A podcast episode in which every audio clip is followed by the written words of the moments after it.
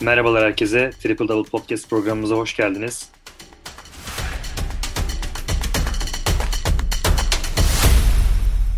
Merhaba Mustafa. Merhaba Ahmet. Bu bölümde Mustafa ile birlikte NBA tarihinde adından söz ettirmiş rebound ustalarını konuşacağız. E, basketbolda istatistik kağıdının e, bildiğiniz gibi önemli 3 kaleminden ikincisi e, reboundlar. Savunmada rakibin kaçın atışı sonrasında alındıktan sonra atağa çıkmak kadar hücumda takıma sunduğu ikinci kez atak edebilme fırsatı açısından da reboundların önemini biliyoruz basketbolda. Bu nedenle reboundlar şampiyonluk yüzüne giden yolda yolun olmazsa olmazlarından. E, tabii konuşulacak e, çok isim var e, bizim listemizde. Biz sizler için bazı isimleri seçtik, e, onları değerlendireceğiz. E, listemize baktığımızda e, Will Chamberlain'den tutun e, Bill Russell'a, e, Karim Abdul-Jabbar'a, e, günümüze doğru geldiğimizde e, Tim Duncan'a, Kevin Garnett'e, e, aktif olarak oynayan Dwight Howard'a, şampiyonluk yaşamış olan Hakim Olajuwon, Shaquille O'Neal gibi isimleri görüyoruz. Charles Barkley, Mutombo gibi. E, sizler için seçtiğimiz bazı isimler var. Biz bunları değerlendirerek programımızı ilerleteceğiz. İlk olarak Will Chamberlain'le başlayalım istersen Mustafa. Ya o dönemin süperstarı zaten hani e, Will Chamberlain. Ben sonrasında izlediğim maçlarda da özellikle hani korkunç bir atletizm var o boya göre. Normalde bugün o boydakilerin o atletizmde olması biraz zordur. Ayaklarını biraz sürte sürte parkede ilerleyebiliyorlar ama evet yani olağanüstü bir atletizm, olağanüstü bir fizikle beraber domine ediyor tabii ki o dönemde. Will Chamberlain biraz da tarihi değiştirmiş bir uzun olduğu için uçan kaçan ve hani durdurulması nerede imkansız bir oyuncu olduğu için hani o e, kuralların değişiminde de özellikle etkisi olduğu için Will Chamberlain bu anlamda hem savunmada hem hücumdaki rebound gücü tarihe damgasını vuruyor skorerliğinin yanında. Evet gerçekten çok etkileyici bir oyuncuymuş. Ee, onun en önemli rakiplerinden biri peki Bill Russell hakkında neler düşünüyorsun? Bill Russell nasıl bir maçıydı?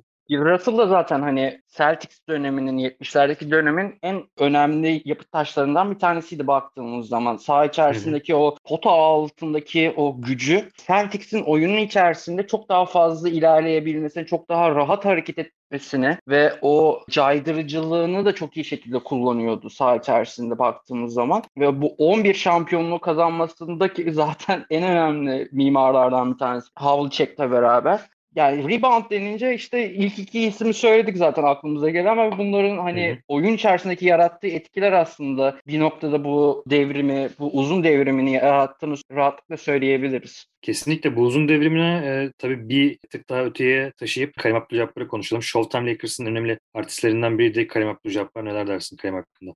Kolejden itibaren zaten çok özel bir oyuncu olması beklenen biriydi. Öncesindeki Levi's Alcindor ismiyle beraber Karim Abdul-Jabbar ama hani o Milwaukee dönemi özellikle ona çok büyük vakit kaybettirdi. Hani bugün çok daha hani 22 yaşındayken hani kolejden çıkar çıkmaz Lakers'a gelseydi bugün çok daha farklı bir şey izleyebilirdik ama o dönem Milwaukee'de yaptıkları hakikaten olağanüstü bir seviyede olduğunu görebiliriz. Çünkü şey durumu da var bir yandan hani Kerem Abdülcabbar'ın boyu da 2.18 olması lazım. Ve Wingspan'le beraber çok büyük hani o imza hareketi, o hook shot'ı da yapmasındaki aslında en büyük etken o kulaç uzunluğu. Reboundlardaki gücünü de buradan da kullanıyordu özellikle Kerem Abdülcabbar. Çünkü çok büyük bir kapatıcı oluyor baktığımız zaman. Hem savunmada hem hücumda boyalı bölgedeki etkinliği o kulaç uzunluğundan fazlasıyla yararlandığını görüyoruz. Yani e, rakibi sırtına alıp potaya ilerlemesi olsun, rakibin fiziksel anlamda zorlayarak e, reboundları kovalaması olsun. Bu anlamda pota altı etkinliğinde Kerem Abdülcabbar'ın yarattığı çok farklı bir yapı var baktığımız zaman. O yüzden e, Kerem Abdülcabbar da bunun reboundlardaki en önemli özelliklerinden bir tanesi. Yani Lakers'taki ilk sezonuydu galiba 16.9 gibi bir saçma bir rebound ortalaması yapmış evet. biri yani. Çok özel bir oyuncu yani.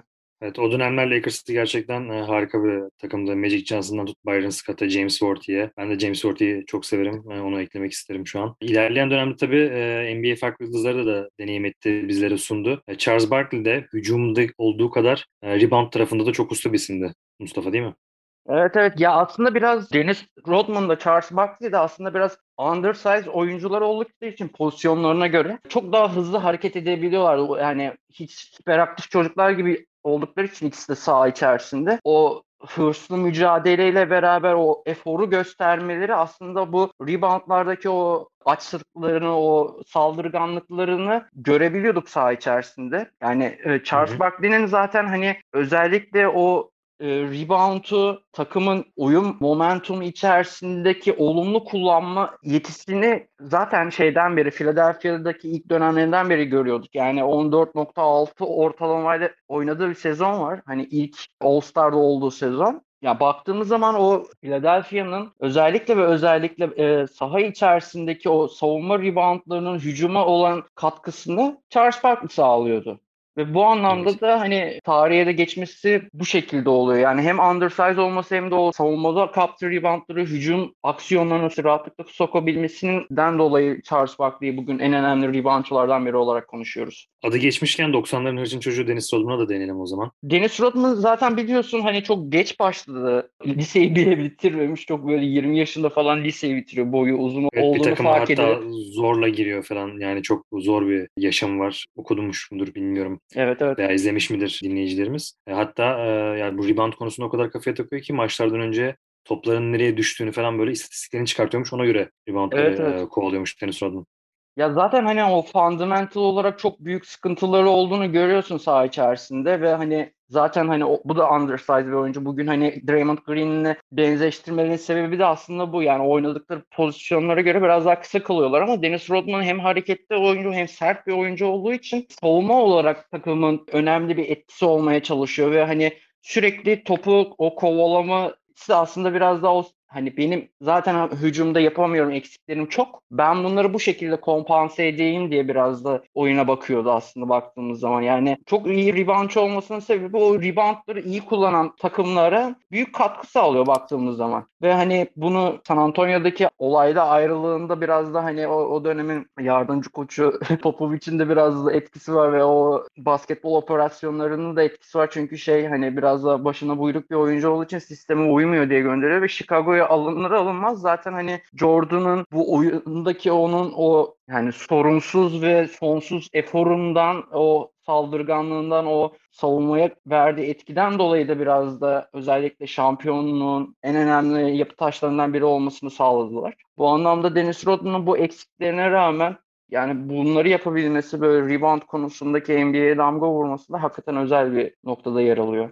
E, San Antonio ve Greg Popovich'ten bahsetmişken o zaman Greg Popovich'in yetiştirdiği çok önemli bir uzunla programımızı sonlandıralım. Tim Duncan. Ne diyorsun Tim Duncan hakkında? Yani bu kadar gösterişsiz ama efektif olan başka bir oyuncu belki de NBA tarihine gelmedi. Ne dersin? Ya, seni ya da beni onun böyle yeteneklerine ve atletik olarak özellikli bir oyuncu olmasını biz şey kaldıramazdık yani. Hakikaten çok özel bir oyuncu ve aslında Tim Duncan saha içerisinde hep her zaman en iyisini, en doğrusunu yapmaya çalıştığı için savunmada da hücumda da nerede ne zaman durması gerektiğini çok iyi biliyordu. Post oyunları oynayabilmesinin yegane sebebi de biraz da aslında buydu. Yani o fiziksel mücadeleyi çok iyi yapabiliyor çünkü güçlü bir oyuncu. Yani yüzmeden geldiği için ayakları güçlü, kolları güçlü ve daha gelir gelmez David Robinson'la beraber o ikiz kuleli oluşturmasında aslında bir noktada baktığımız zaman yani hazır bir oyuncu olarak e, o sistem içerisinde, o kültür içerisinde adapte olunca Tim Duncan'ın etinden sütünden yıllarca faydalandı San Antonio Spurs bu anlamda. Evet. Rebound'un temel sebebi de dediğim gibi fundamental'ı çok iyi olmasından dolayı ve